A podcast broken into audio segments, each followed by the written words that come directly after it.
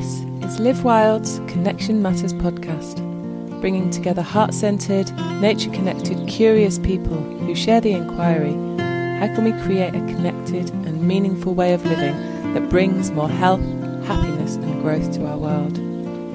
My name is Leona Johnson, and I am your host. Well, hello, beautiful humans. Welcome to episode 14 of Connection Matters podcast.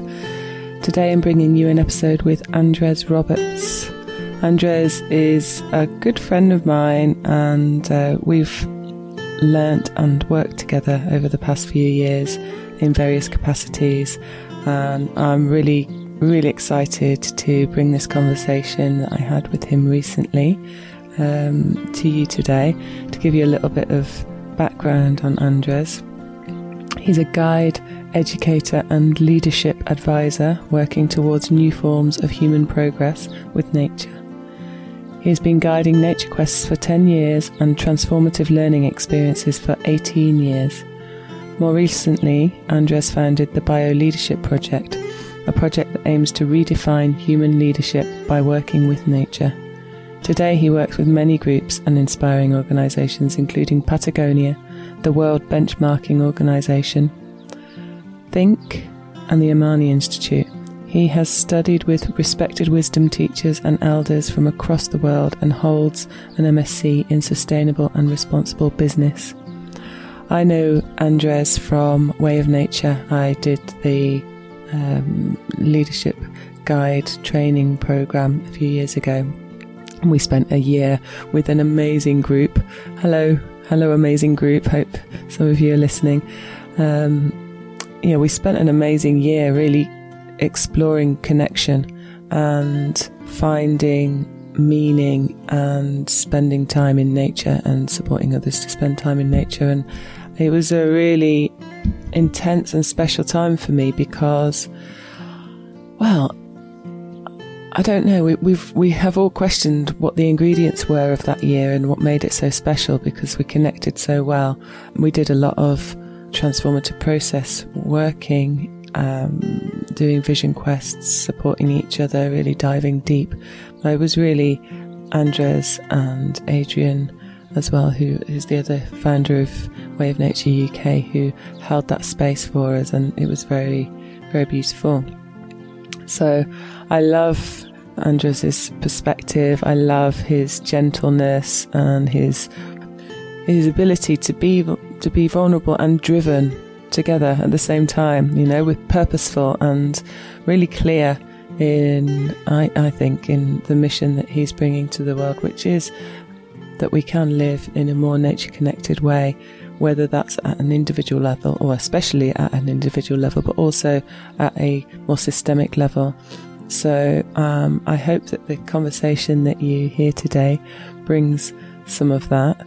And just is, you know, is just very funny and kind and uh, brilliant human. So I'm sure that you will get a lot out of the conversation. I would say listen, do listen to the end because he shares what he calls three areas of knowledge that are needed for a, a just and whole transition into a better way of living. And that's uh, one of the things that they work with in bio leadership, and I think it's really amazing. It's a beautiful piece, and um, and I found it very useful to have that conversation. I'll also link to all of Andres's various projects in the show notes, and also uh, there's a link to the TED talk that Andres did, which has received over 36,000 views and that gives a really lovely, concise and inspiring version of the work that Andres does. And yeah, that's called How Would Nature Change Leadership? So before we go to that, if you like the podcast and want to support us, then do hop over to www.patreon.com forward slash connection matters podcast. And you can support us there for as little as three pounds a month and get all sorts of giveaways and behind the scenes content from me. Um, so yeah, we really, really appreciate people who are already supporting us. Thank you. You know who you are. Um, we wouldn't be able to do this without you. So thank you. And also, if you haven't already subscribed, do hit that little subscribe button in your podcast app, and that way you'll get all of the episodes directly into your device. So, without further ado, this is the fantastic Andres Roberts. Hi, Andres. How are you today? Hi, nice to be with you. Yeah, um, yeah, really glad that you agreed to speak with me. And I've been hoping that we would catch up for a while, but obviously, since lockdown has eased, we've both all of a sudden got very busy, haven't we? Um, so let's start with a little bit of gratitude. I really like to tune in a little bit to to what's going well and just share a little bit of um, yeah what we're thankful for. Um, I can go first. I um yeah today i'm really grateful for my body um and because i'm really feeling it. I'm really feeling it after a weekend of cycle camping with my partner and my kids. Um, we just went locally because it feels really nice to orientate ourselves to the area. Um, rather than going away and getting to know other areas, I realised that we, we don't really know um, everything that there is to know around this area. There's lots of moorlands and other valleys that are not so far away. So we, we, we took the plunge and went for it on Friday and camped out for three nights wild camping and um, yeah, it was great. It was so good and so much fun. Um, but I'm absolutely shattered. and so yeah, I'm I'm I'm grateful that I can do that. All the things that came together to make that happen, and I'm grateful, yeah, for my my physical body, which enables me to um, put it to the test like that, carrying enough kit for five people to camp out, and all the food that we need, and the water and everything, and the gear, um, and cycle up these crazy hills around here. So that's uh, that's me for today. How about you? How are you feeling? What's what are you grateful for?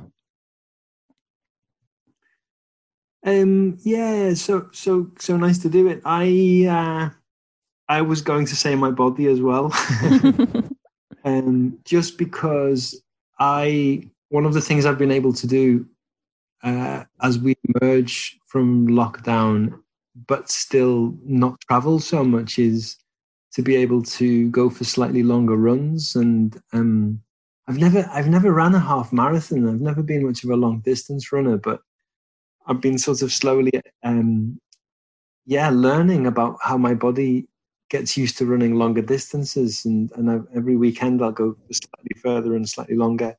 And uh, it's so wonderful to sort of be outside in my body and enjoy the elements and the space and the breeze and the light um, whilst I'm getting sort of stronger and fitter in certain ways in my body. So, yeah, I'm grateful for all of those things. And um, and I'm just looking out of the window and uh, we have a little dormer on, at the top of the house, which is where I'm speaking from, and I can see trees swaying. And it is very, uh, yeah, it's very cool to just feel like we're in this season watching the trees sway and mm. breathe and breeze and the the, the of a of a of a cooling summer's day. So yeah, it's just really nice to be in this moment. Mm, thank you. Yes, I'll join you in mm. that because I've been outside in the woods today as well, and we've had drizzle and wind and sunshine, and we've had all of it today, all of the elements, and it's just really good to be out in it, isn't it? And and experience and and feel the elements and the elemental connection. So thank you for sharing that. Mm. So um Andres and I met I'm oh, how many years ago now? I guess about four four years ago possibly i um i saw this call out online for people who would like to consider the inquiry how do we create a nature connected culture? And it just pinged right at me. I was just like, ah, that's my question. ha, I need to know more about this. And it was an invitation to a gathering in London where um, I, think you'd invited all the people who've been on your programs and events before, and I guess any anybody else who is interested in that inquiry. And so I went all the way from here up north on the train down to London for the day, and not knowing what I was going to or who who people were, arriving at this fancy room in London. I'm, I've, I'm you know I'm not a London girl, so it felt fancy to me with lots of people in suits who'd obviously come from their work and feeling well out of place. And mm. because usually when i'm with people talking about that question it's it's in the woods with other forest school leaders or other nature connectors. And um, so yeah it was really unusual. And i was like what is this what is this gathering? Who are these people and what's going on? And as we went round and i learnt about the people in that room i realized that there were you know people from the media there were people who were you know dot com millionaires people who were big festival organizers and um, you know people who'd obviously come and answered the call to come on some of your quests that i know you run through way of nature um, and then gone back to their jobs having experienced the the impact of how it is to go out and do um, nature quests and modern day vision quests, which are, I know some of the things that you run, and then go back to their life and their jobs and realize that actually they want to consider how can we create a more nature connected culture rather than living just living you know london city life. And it was very exciting for me to be in a room with all of these different kinds of people who were, um, you know, techie people and bankers and people who were from all different um, realms that I don't usually get to mix with, and and know that they were all there passionate about how do we how do we work within the culture that exists to create a more nature connected culture and uh, and our journey together went from there, didn't we? Because I I then joined the um, Nature Guide training program, and we spent a year doing various missions and, and and things together, which which was really lovely. But I just thought I wanted to get that that piece in because it was so key, really, to um, where I was at at the time and what what I wanted to be around, and I loved. Um, I loved the presentation of Way of Nature, how Way of Nature brings um, uh, makes very accessible things that I guess previously were more linked to traditional cultures or different ways of life, and it's made it very accessible to the mainstream to people who are who are looking for a different way. And I think that's a lot of people now given these times that we're in. So, mm. um, yeah, I wonder if you would like to respond to that and maybe share a little bit about yourself and, and, and share a little bit more about Way of Nature and the other projects that you're, you're involved in. Yeah, great. Thank you. It's really um, what a lovely moment to think about, you know. And, and I remember, I remember it was it was cold, wasn't it? It was in the middle mm-hmm. of, and we were somewhere close to Russell Square or something like that, where mm-hmm. you have all of these old Georgian buildings, and it, you couldn't have a more um, almost Christmassy London scene in an old school kind of way. And then and then we convened in this group in this room, and it almost was felt a bit like a Phileas Fogg gathering of people in jackets wait, waiting to go on some kind of expedition to talk about how we could reconnect with nature. Um, so it's it, it, and really nice to think about the fact that we were we were bringing people from all kinds of cultures effectively to talk about this kind of stuff. So yeah, thanks for saying it. Um, if people don't don't have if we haven't met, uh, I I um. I'm one of the co-founders of something we've called Way of Nature here in the UK, and we run the contemporary forms of Vision Quest and, and Nature Quest. That process of preparing each other to leave community and and sit in in nature to be alone and, and seek guidance and wisdom. And I, I have a sense that your audience, Leona, sort of knows that already. So I w- I won't say too much about that. Um, mm-hmm. But um, but I suppose the other thing to say is that from that work, we've developed uh, a project uh, called the Bio Leadership Project. And the Bio Leadership Project effectively says that the everyday story of what we call progress or even leadership, um, you know, this story of growing things and going faster and competing in a strange kind of winner takes all way and consuming as if the world's resources were never ending. Um, that that story is broken and it doesn't get us anywhere better. And um, it's bringing the world and it's bringing perhaps even our own psyche to a, a very d- dangerous place. So the question with the Bio Leadership Project is, what would it look like to redefine uh, human innovation, whether we call it learning or growth or leadership or development? you know what would it look like to do that much more closely in relationship with nature in part, partnership with nature or even as nature and um, in a way that question is a, is very close or maybe the question that we started off with with how do we create a culture of nature connection is, is at the heart of that and more explicitly we're saying how can it be at the heart of how we design education and business and governments and communities. Um, and yeah, it's a it's a really exciting point because I think things are shifting. I think so much is going on in the world, but all of a sudden, it doesn't sound uh, wacky or esoteric or overly spiritual in an inaccessible sense to say we should be living as if we're nature or we should be living as if we're part of nature. Mm. Mm. Yeah. So we're still learning a lot about that, and, and good things are happening. Yeah. Mm-hmm. Mm. Yeah, because we are at that point, aren't we?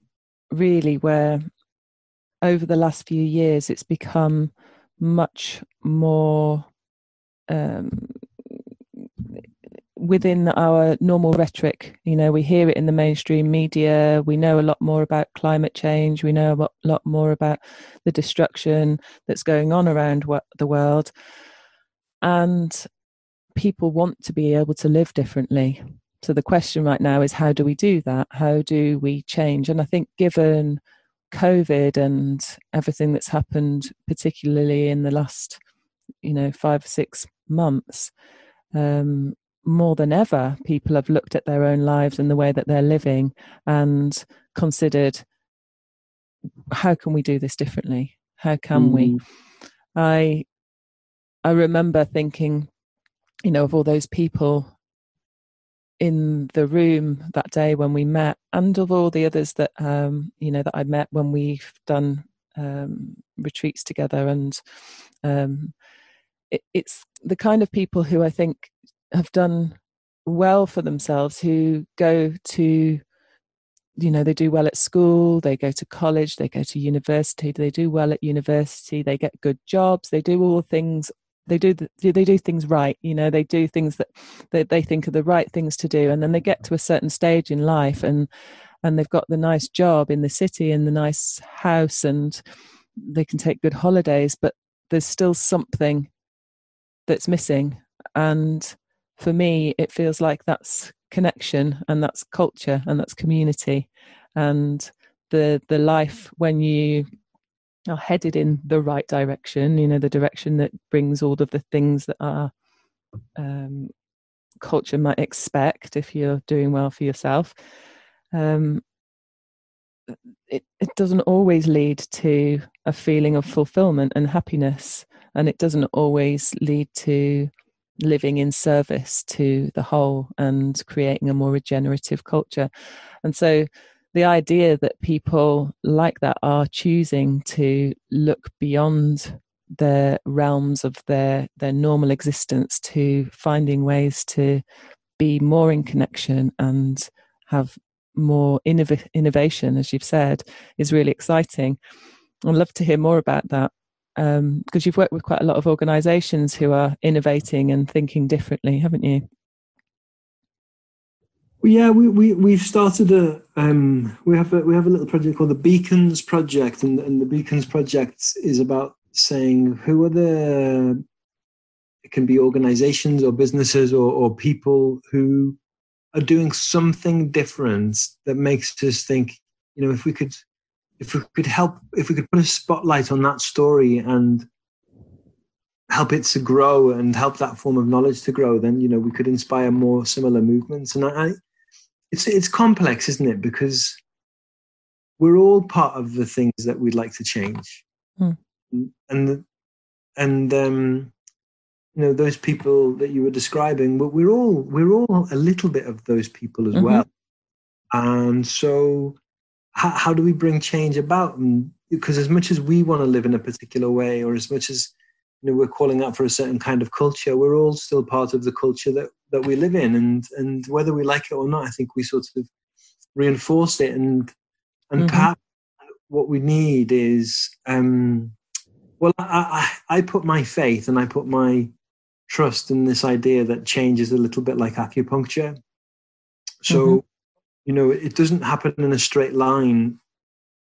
Uh, the whole thing about you know getting your ducks in a row. it- For me, it's almost more like you have to you have to get your acupuncture points in the right places, which is not a straight line. And and then all of a sudden, if you do that, then something will emerge, a different system or a different um, feeling or a different way of being will will emerge. And, and so that's slightly uh, round the houses way of saying what I'm going to say. But but for me, I think there are different kinds of stories that are happening, and different different organizations, different people represent those different stories. So some people, for example, are saying we just have to measure the world in a different way, not through GDP, and some people are saying we have to uh, organize ourselves more like networks rather than hierarchies, and and some people are saying, well, we have to organize, or we have to live life as if we're part of something more beautiful and something more amazing, and and there are there are there are people growing all kinds of those stories and, and helping them connect. And uh, that's what I'd Mm. like more of you know find them illuminate them support them and and then and then all of a sudden we won't just have for example one Patagonia. We'll have a hundred Patagonias in the world doing different things and then we'll have a thousand and then we'll have 60% of businesses doing the same. That- that- So Patagonia is one of the organisations that you worked with, or Work- have worked with. Yeah, we're working with some yeah a lot of sort of sustainability movements around the world. Um, What kind of things do they do that that are different to other other organisations similar to them? Um, well, for me, I think Patagonia's ethos from the outset, and um, it's you know definitely worth reading some of Yvon Chouinard's, the founder's books. He's got that lovely book called uh, "Let My People Go Surfing." Mm. uh, because I think they show that it is possible to have a business, if that's what we want to call it, with a mission that's much greater than just making money. Mhm. And I think it's, and so from the outset, and in, in fact, Patagonia's most recent uh, mission statement is uh, to quote word for word, we are in business to save our home planet. You know, for, for them, and if you speak to somebody in Patagonia, right at the front of what they're focusing day by day is, are we making a difference to protect the planet? Um, Mhm. And you, you go in, and it's got this really interesting cultural feeling of, yes, it's it's sort of sharp and uh, ambitious and, and and driven uh, and efficient as a as as a business. You know, they they do what they do really well in terms of creating stuff and, and and putting it out to the world. But they're asking such extraordinary questions about how to use that to, to do something different and and they are asking really amazing questions about how to support for example regenerative agriculture um, um, you know their supply chains their foods their campaigning around the protection of wild spaces is incredible. So um, it's it's just one example of I, I think the seed of that is someone like Yvon Chouinard who has a, a very strong sense of relationship and care for nature, and who is very willing to challenge the status quo of our social systems, our forms of progress, and, and, and to innovate, to do something very different. That also, I think, is there to inspire other people. Mm-hmm. So, so he he was already connected to nature, and he learned to be to live in the world of business, and and then it feels like that's a, an organization that engages all of its workers, all of the people who support and work with the business in their mission in order to make that happen, rather than it be, you know, being told what to do. It's about engaging people to try and uh, so that it's everybody's mission. Well, yeah, I think you could say that. um, yeah. yeah, that's a really nice sort of way of framing it strikes me that he just did something that he felt very passionate about, which was which came from an authentically caring place. Mm-hmm. Obviously, very savvy as well in terms of how to position it in the world, mm-hmm. and that kind of dance that we're all dancing, isn't it? Really, you know, like you, what you do, what I do, what um, anybody that we've met in our travels does is. I think they're in a place of if we really feel that sense of connection to, to, to nature, to life, then we're constantly dancing this this thread, this this dance of how how can I bring that more and more into something that feels like has become disconnected as the world that we're in, mm-hmm. and yeah, yeah, yeah. So so that's his way of of, of doing it in Patagonia. Mm-hmm. So when you when your inquiry for how can we create a nature connected culture began, you had a certain view of the world. How how would you say the world has changed in your view are you more hopeful? Did what did you find out in that inquiry? Well, I think it's it's amazing to think about where the state of the so that so let's say that was four or five years ago, as you said before. Mm-hmm. It has accelerated very quickly, has it? Hasn't it? It mm. feels like that to me. I think you know, on the one side, obviously the, the the awareness of the climate situation, you know, is now is now broader and more widespread, and for a lot of people, you know, that that's it's nothing new, but I think we now we now see it more in the mainstream, and I think even four or five years ago we didn't have that. Mm-hmm. Mm, I I think um, if you look back to 2019, Extinction Rebellion played a really extraordinary role in in I think shifting things so that a sense of urgency and need was it was accepted and acknowledged and taken on by by lots of groups. You know, if you think about the music declares and the arts declares and now business declares, you know, sort of pockets of organizations saying, yeah, we're we're acknowledging that we're in a climate emergency. I think mm-hmm. shifted and and of, of course we're in a moment now of I imagine even Extinction Rebellion are asking lots of questions about their identity and their role because of COVID and because things have shifted. Mm-hmm. Um, but I also think that, for example, polarization is is feels more over those four or five years. You know, we've had Brexit, we've had Trump, we've had loads of nationalist movements, we've had populism around the world, and and and weirdly, when I left London, which was almost four years ago, one of the things that I felt when I was leaving London was that um, people were growing further apart from each other, mm. and this sense which which for me is so different to how it feels when I'm in nature or how we behave when we're in nature or how nature seems to work. You know that um, we we'd lost that intricate web of connection and wholeness to use that lovely frame that you used earlier and and instead we're somehow growing further and further apart or moving further apart as people. So so and that that i think is happening more and more.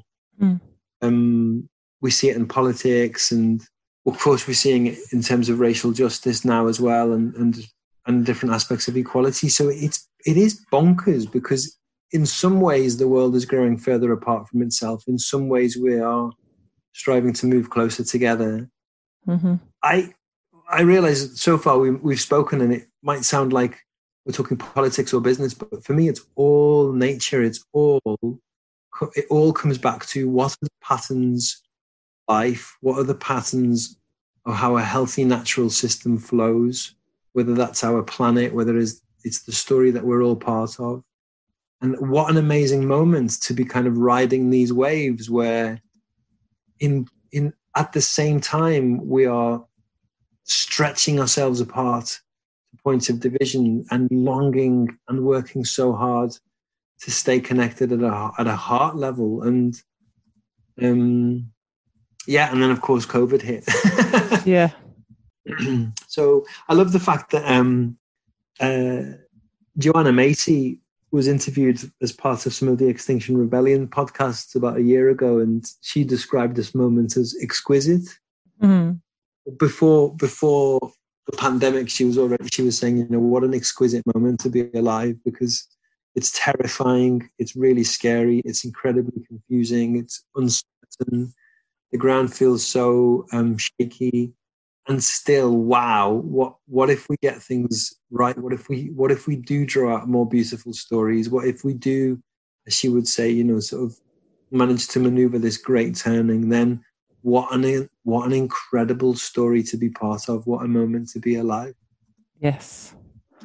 Well i must say that's how i feel. I feel uh, you know whilst being very aware that i'm in a very privileged position where i'm safe and i'm warm and i have a home and i have the, the food that i need and much more than that I'm I'm also very aware that the world has been people have been struggling around the world and suffering for well forever but more and more because of um, the way the world has been going. You know, with the pollution, with you know, like you say, you know, social justice and um, all of the many, the poverty and the division that has been getting greater between rich and poor, and and all of those things, and and yet it feels like things are shifting some for the worse, some for the better. Lots of things we we cannot see how it's going to turn out. Um, which before it felt like we were on a, a track that you know that capitalism and the the kind of life that constant growth um, gave us, we sort of knew where it was going. You know, two decades ago or three decades ago, and my parents were were my age things seemed fairly I don't know, they were going in a certain direction, whereas now we don't know where it's going to go. It, this points back to the um, the article that you pointed me to with Aaron Arundhati Roy um, that was in the Financial Times. Um,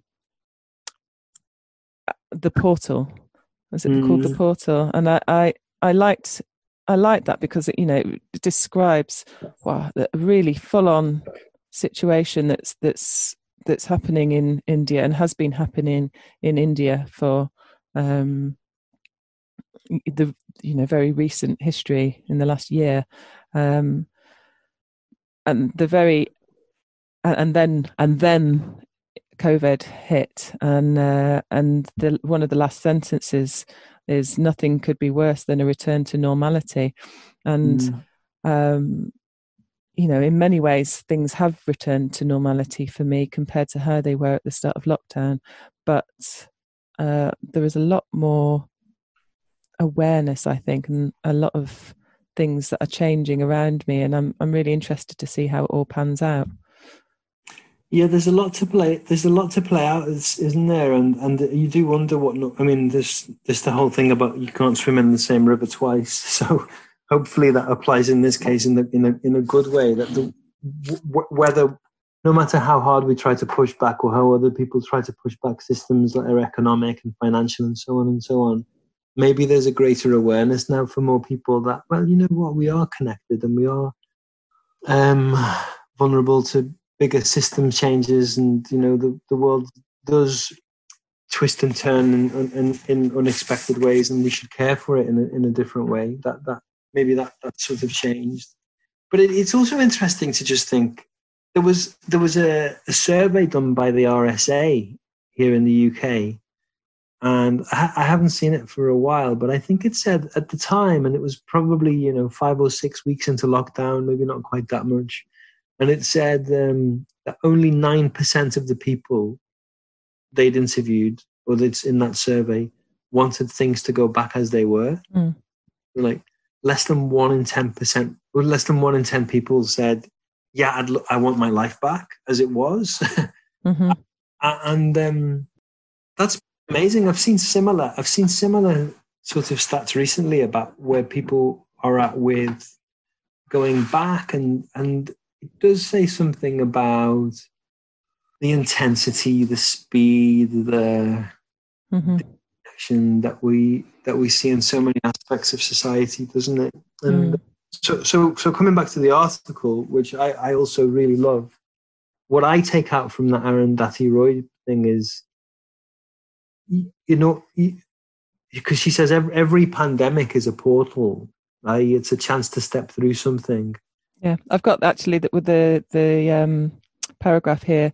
Historically, pandemics have forced humans to break with the past and imagine their world anew. This one is no different. It is a portal, a gateway between one world and the next. We can choose to walk through it, dragging the carcasses of our prejudice and hatred, our avarice, our data banks and dead ideas, our dead rivers and smoky skies behind us, or we can walk through lightly, with little luggage, ready to imagine another world and ready to fight for it. Isn't it wonderful? And so, so for me, that's that's that beautiful point of maybe COVID isn't going to change the world, but but it gives us the chance to reimagine a new world and act on it. Mm-hmm. And so we need to sort of we need to, to do what we can to at least ask the question and, and see and see how we want to pass through this moment. If only if if nine if only nine percent of people want to go back to the world as it was, then what are the questions we should be asking now? What are the things we could be doing now to step in through this portal in a different way?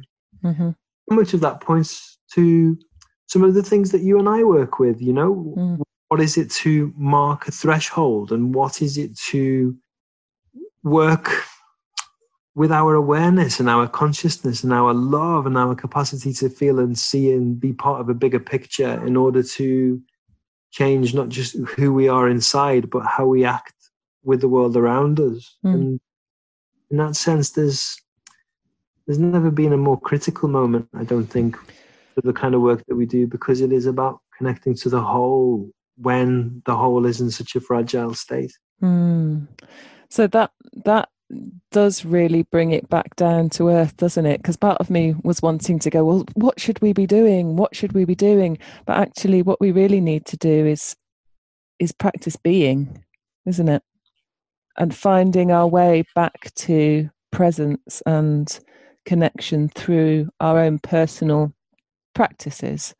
And we don't all have personal practices. That's the problem. I think quite often we we live our lives and we do all the things that we're supposed to do and we don't really know what that even means what what does that mean for you what brings you back to presence and awareness and and how do you what is it that you what does that mean to you mm.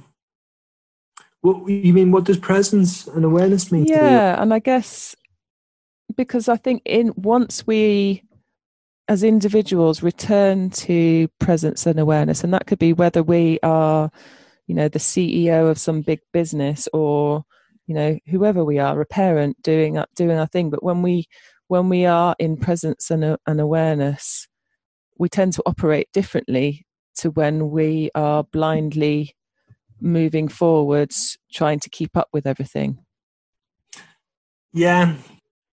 What where what where you where you take me is um it's been it's been maybe I don't know I've been feeling this a lot over the last six months and of course the pandemic influences it but um I went I went back to some of the old texts that that I read when I was doing some of, of my training with, with some of the the work that we do with Way of Nature and so on. And I'm really um what's really sort of alive for me at the moment is the notion that um, that this access to perceiving something bigger or connecting to something bigger often comes through opening the heart and, and compassion. And and so presence and and, and I and I, I did a little bit of work and and spent I got I had the fortune of seeing Thich Nhat Hanh, the amazing Zen Buddhist writer and elder, uh, show show this. I, I, saw him do it in in live, as it were, where he speaks about mindfulness, um, like a mother holding a, a, a baby. He says, you know, when when we when we, for example, if you're working mindfully and you uh, want to be present in that moment. And what you would do is in mindful walking, we, we you take a step, one takes a step, and in taking that step, step, you bring that feeling of embracing whatever is emerging in that moment as if you were holding something that you deeply care, as if you were holding a, a baby and you were a mother holding a baby.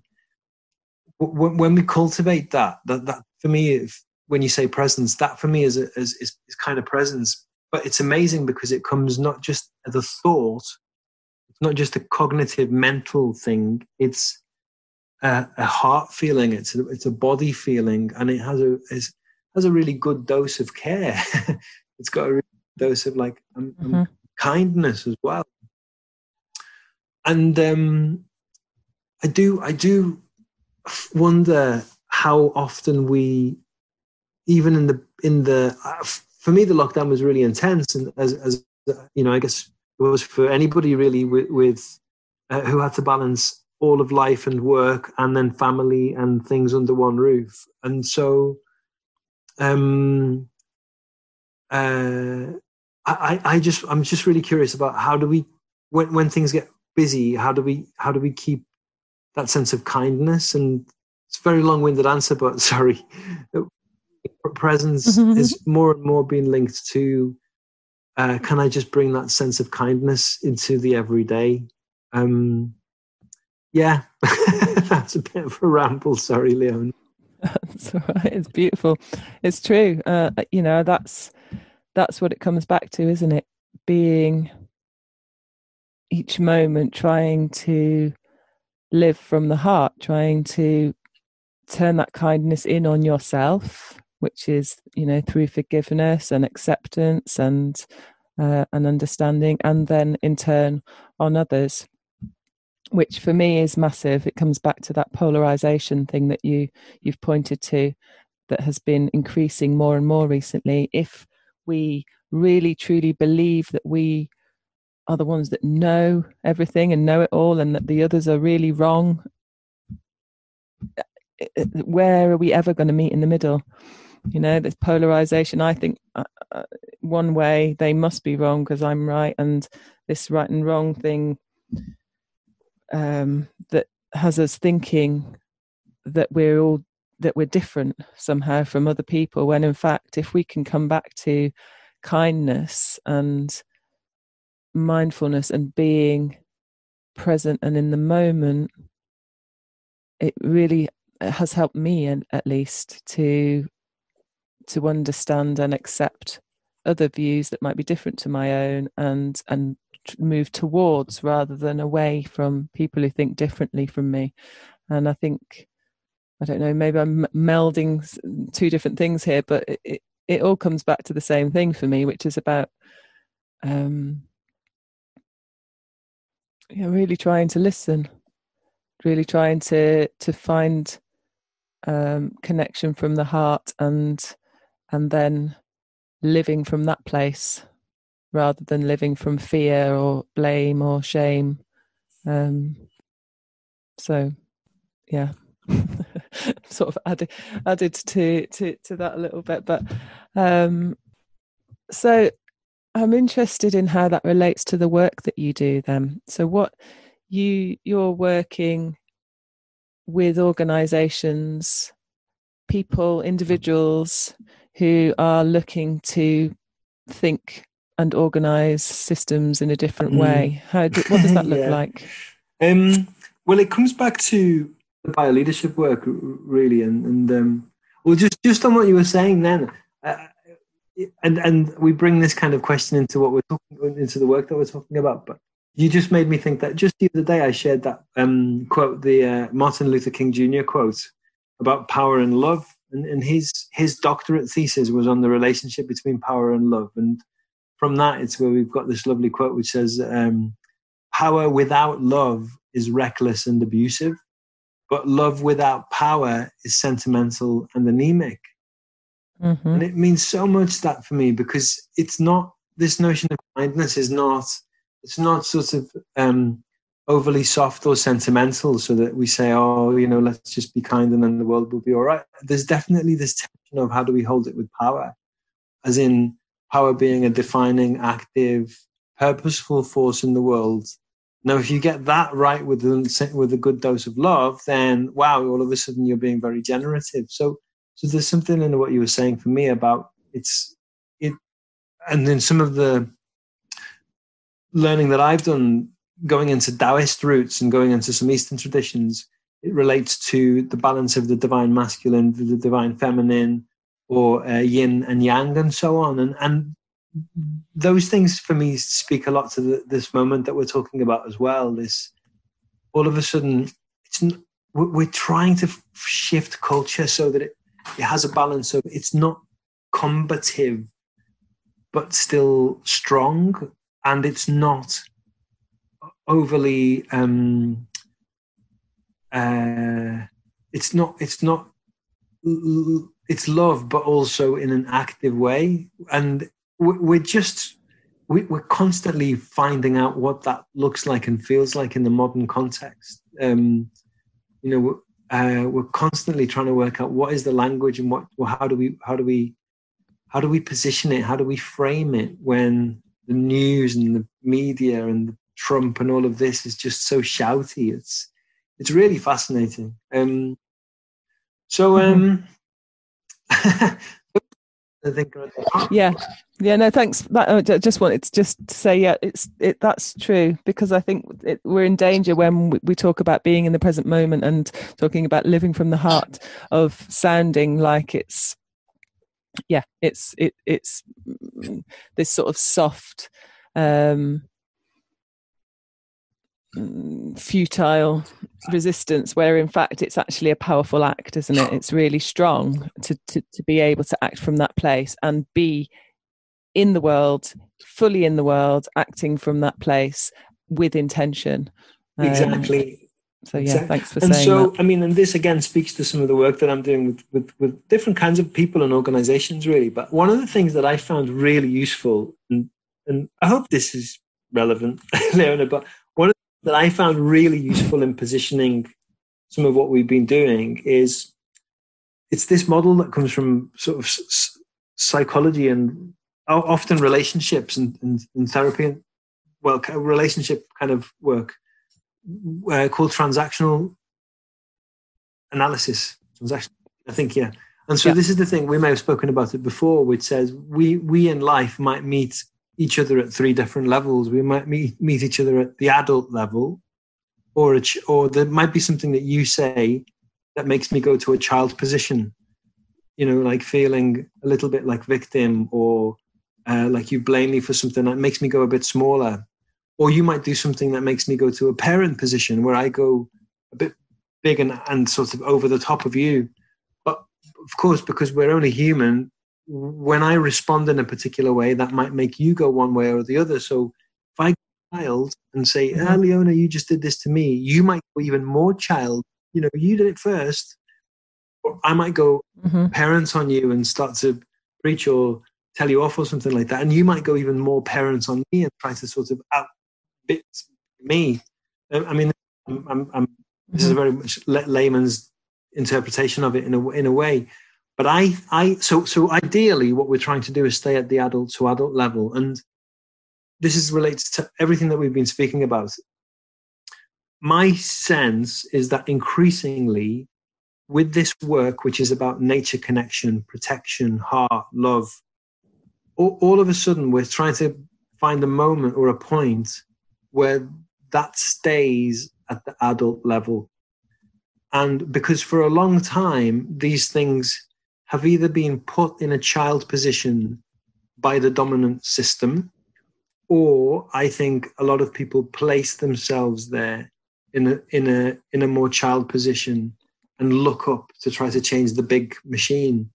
And I, find it exciting and I find it energizing. And I think there's something healthy in saying, wow, we're, we're moving towards a point where actually the, the work that brings us together we can hold at the adult position and unapologetically say, you know, this is the most necessary, um, meaningful, important, valuable, beautiful form of human development, or one of the most beautiful forms of human mm-hmm. development mm-hmm. that we could be working. The process of reconnecting self, each other, and and nature in order to sustain life and beautiful things as a planet. And um, I think it's really exciting that all of a sudden that's like we're not trying to sell that or pitch that. It's that's just how it is more and more. And uh, yeah. yeah, we've reached a critical mass, perhaps. People, enough people who are prioritizing it, wanting and stepping into their adult feeling that they have agency and choice and are able to do things that make a difference. I agree. I see that and I'm hopeful for that. And it feels like, whereas before we were blaming yeah. a lot of the governments and the corporations and you know who still obviously need to be held to account we're now in a position where actually there are routes through aren't there there are a lot of empowered people like and i and i agree you know whatever people think of Extinction Re- Rebellion, um, it definitely brought a lot of things to people's uh, a lot of sense of agency and action and power to people at an individual level, at a local level, and then at national and global level, where I know it took off in other countries around the world, didn't it? So things like that going on all over the place, uh, including the the Black Lives Matter protests. You know, wh- whatever, however they've gone off on their separate tangents. Just people being able and choosing to to take action at that level, but also within their own homes, within their businesses, within the things that are happening uh, at you know larger organizational levels. It feels like things are changing. Yeah, ex- exactly, exactly. And I think there are there are sprinkles of positive stories like that happening in lots of places. At, at the same time, in the backdrop of this world of polarization and um, and you know c- continued sort of um, well cl- cl- climate crisis. So so it takes back to what a moment to be alive. And, and I think if we can help find the positive stories and be part of them and grow them, then hopefully these acupuncture points connect up and, and create a new a new culture. Mm-hmm. And so we keep going back to it and then going off on a tangent. Back to the work that you're doing with mm. organizations. How are you? Well, again, what does that look like? Are you working with individuals or are you working with organizations or is it more at an educational level? And a bit of all of it, really. You know, I, I, we do consultancy work um, with which uh, which is a bit of an old paradigm word, but you know we, we, offer we help people design leadership and learning processes and programs in organizations or in communities, and we we we sort of host uh, retreats and and and learning journeys really. Um, but the, the the the difference, I suppose, is that what we're doing now is explicitly saying, I have this thing which is that I think three kinds of knowledge feel really important to helping us shift towards a, a, more it might sound a bit abstract but you know can we get a business? Can we get a company? Could we get a government or a country to be more nature connected you know? And and uh, and with the bio leadership work we're saying we're saying that the the the mission the, the mission of the of the bio leadership project is to help to shift the story of leadership by reconnecting with nature. You know, we can create a new story of hopefully our kids and their kids. When they think about a leadership, it will be a form of human being that cares for life and planet. And, and it will sound silly to the idea of having an organization or a system that is destructive to the wider environment. That, that will sound crazy to them. I hope mm-hmm. I hope so so that's the aim anyway that's the mission let's let's change the story because if we shift the paradigm then so many of the structures that we're creating in the world that come from that paradigm will will also be transformed. So so I think I think there are three kinds of knowledge that are helpful in creating that shift. The first is more thinking. So you know there is amazing work like for example Kate Raworth's work on donut economics, which is we should rethink and here's a new model of economics that places the needs of both the planet and people at heart within certain boundaries. That's a really important piece of work. Mm-hmm. It's really essential to helping us think differently about economic progress. And it's still in the mental space, it's still in the thinking. So, okay, that we can use that and we can apply it to how we would develop a, a business or a, a, local authority or a, school that influence how we act in the world mm-hmm. necessarily. Mm-hmm. So, so a, a second form of knowledge that I think is important is more about our qualities of of being in order to bring a new form of leadership and progress to the world. And, and by being, it also relates to intangible stuff like, for example, how do you teach resilience? Or how do you teach connection, something that you know so much about? How do you teach um, capacity to perceive the big system? You know, to open our awareness so much that we can sort of perceive um, how a wider complex system might be flowing or moving. Like those things, very difficult to teach from a textbook. That I don't think they're at the thinking level.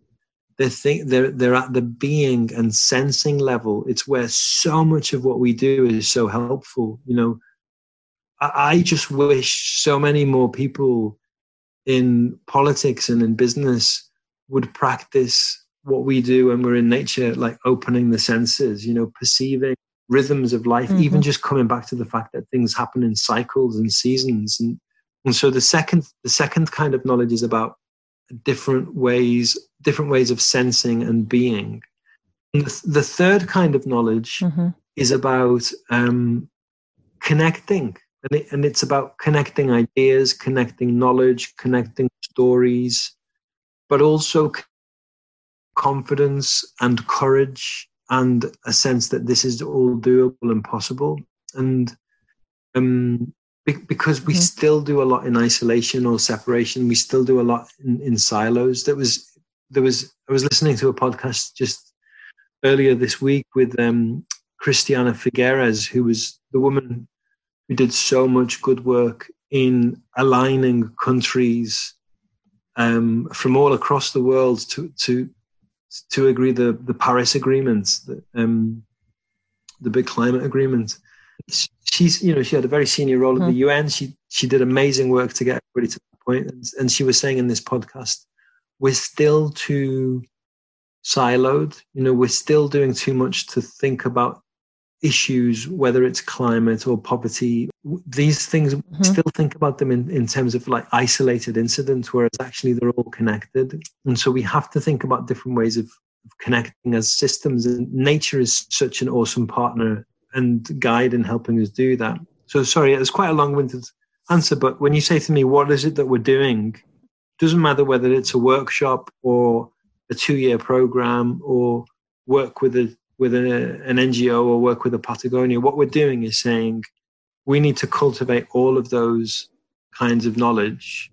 And we help people to do that by, by working with nature. We help people to say, how does a healthy natural system work? And how do we connect to that natural system?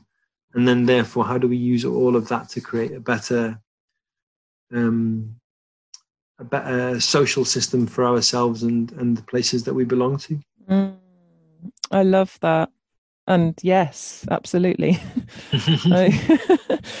definitely, fully fully on board with those three forms of knowledge and and working more from a systems perspective or from a rather than being in isolation and in silos but yes looking at the whole and understanding how we are an integrated, interwoven system where you know it's like those exercises that you do. I'm sure you've done them where everybody is in a circle and you throw a ball of string across from one side to the other so it becomes a big web and then mm. you pull one part of the web and it pulls on all different parts of the web elsewhere you know and until we stop looking at problems in isolation as you know this is climate and this is the sea and what's going on with the seas and the water systems and this is this soil degradation massive soil degradation problem that's happening in the world mm. and, and until we stop seeing them differently and separately we're not going to be able to come up with a unified and holistic system that works so exactly, exactly. the idea that, that you know that you're working to bring people back into connection and um, understanding of that uh, thinking and being and connecting differently. That's really exciting. Yeah, mm. that's it. That's Amazing. Exactly it. And, and let, us hope that COVID is a if, of, of of good and bad things that come from this moment in time. Let's let's hope that there's enough of an opening really to to to remind people that we are an interconnected system, that we're part of something that is intricately sort of connected in lots of ways and all of a sudden we might start to see a different kind of innovation again. Mm-hmm. yes. Yeah and, and that's definitely something that i've seen happening lo- locally. People are connecting more and into in you know sort of being a little bit more of the the food networks and where our food comes from and you know the rise in um, veg box deliveries went up i don't know times by 10 or 100 or 1000 who knows? But i know that that went up so much and and things like that are have been really um, amazing that's come out of lockdown and that's at local levels. And then you know at such large levels there have been big changes and and hopefully there still will be so I'm aware of time, and I'd love, um, you know, if there's anything else that you want to share about the work that you're doing right now, or how people can get in touch with you, or um, yeah, a little bit where they can find out more about um, both Way of Nature and Bioleadership, and, and any of the other projects that you're involved with. Yeah, great. Thanks, Leona. Well, we, you know, we the, with the bioleadership work, it's at a really exciting moment. We are uh, in coming months going to launch a global fellowship. So that will be a chance for people to join a community of up to 108 people, we think, of people who want to bring bioleadership to the front of their life and their work. And um, it will be a guided virtual adventure with lots of contact points and brilliant people supporting and speaking. And we're inviting everybody to bring in a, live question or a challenge to be supported with that over six, six to eight months. So, so uh, that's that's happening, and and um, a few events, you know, gatherings for people interested in bio leadership happening as well. So so that's at bio-leadership.org, and uh, very happily we are. Uh, well, we've announced a, few more nature quests as part of the way of nature work. So those are the deep kind of immersions and the um, yeah, a chance that one it will be on a on a secret island where we hold it in in Scotland mm. uh, in December, and it'll it'll be a little cooler. But I think people are just ready to head out and be on proper adventures. Um, and we'll host the Vision Quest in in spring as well with other things planned. So that's at wayofnature.co.uk. Amazing. And I'll share those links in the show notes. So for people who are interested in any of the things that we've spoken about, I will I'll put all the links um, there in the show notes. Um, amazing. Well, thank you so much, Andres. It's been a pleasure as ever. And I love how you you've done it again you know you you can talk about such things as spirituality without using the word spirituality connection and um, you know re- the really deep stuff and make it really um, accessible and alive um, you know uh, uh, vital uh, and current and uh, and I love it and I love knowing about all the work that you're doing. So Thank you so much for sharing and chatting with me here. Oh, thanks, Leona. And I mean, thanks for what you're doing and helping these stories get out to the world. And it's all part of all of us shifting culture. So, um, yeah, good to be doing it with you. Mm, thank you.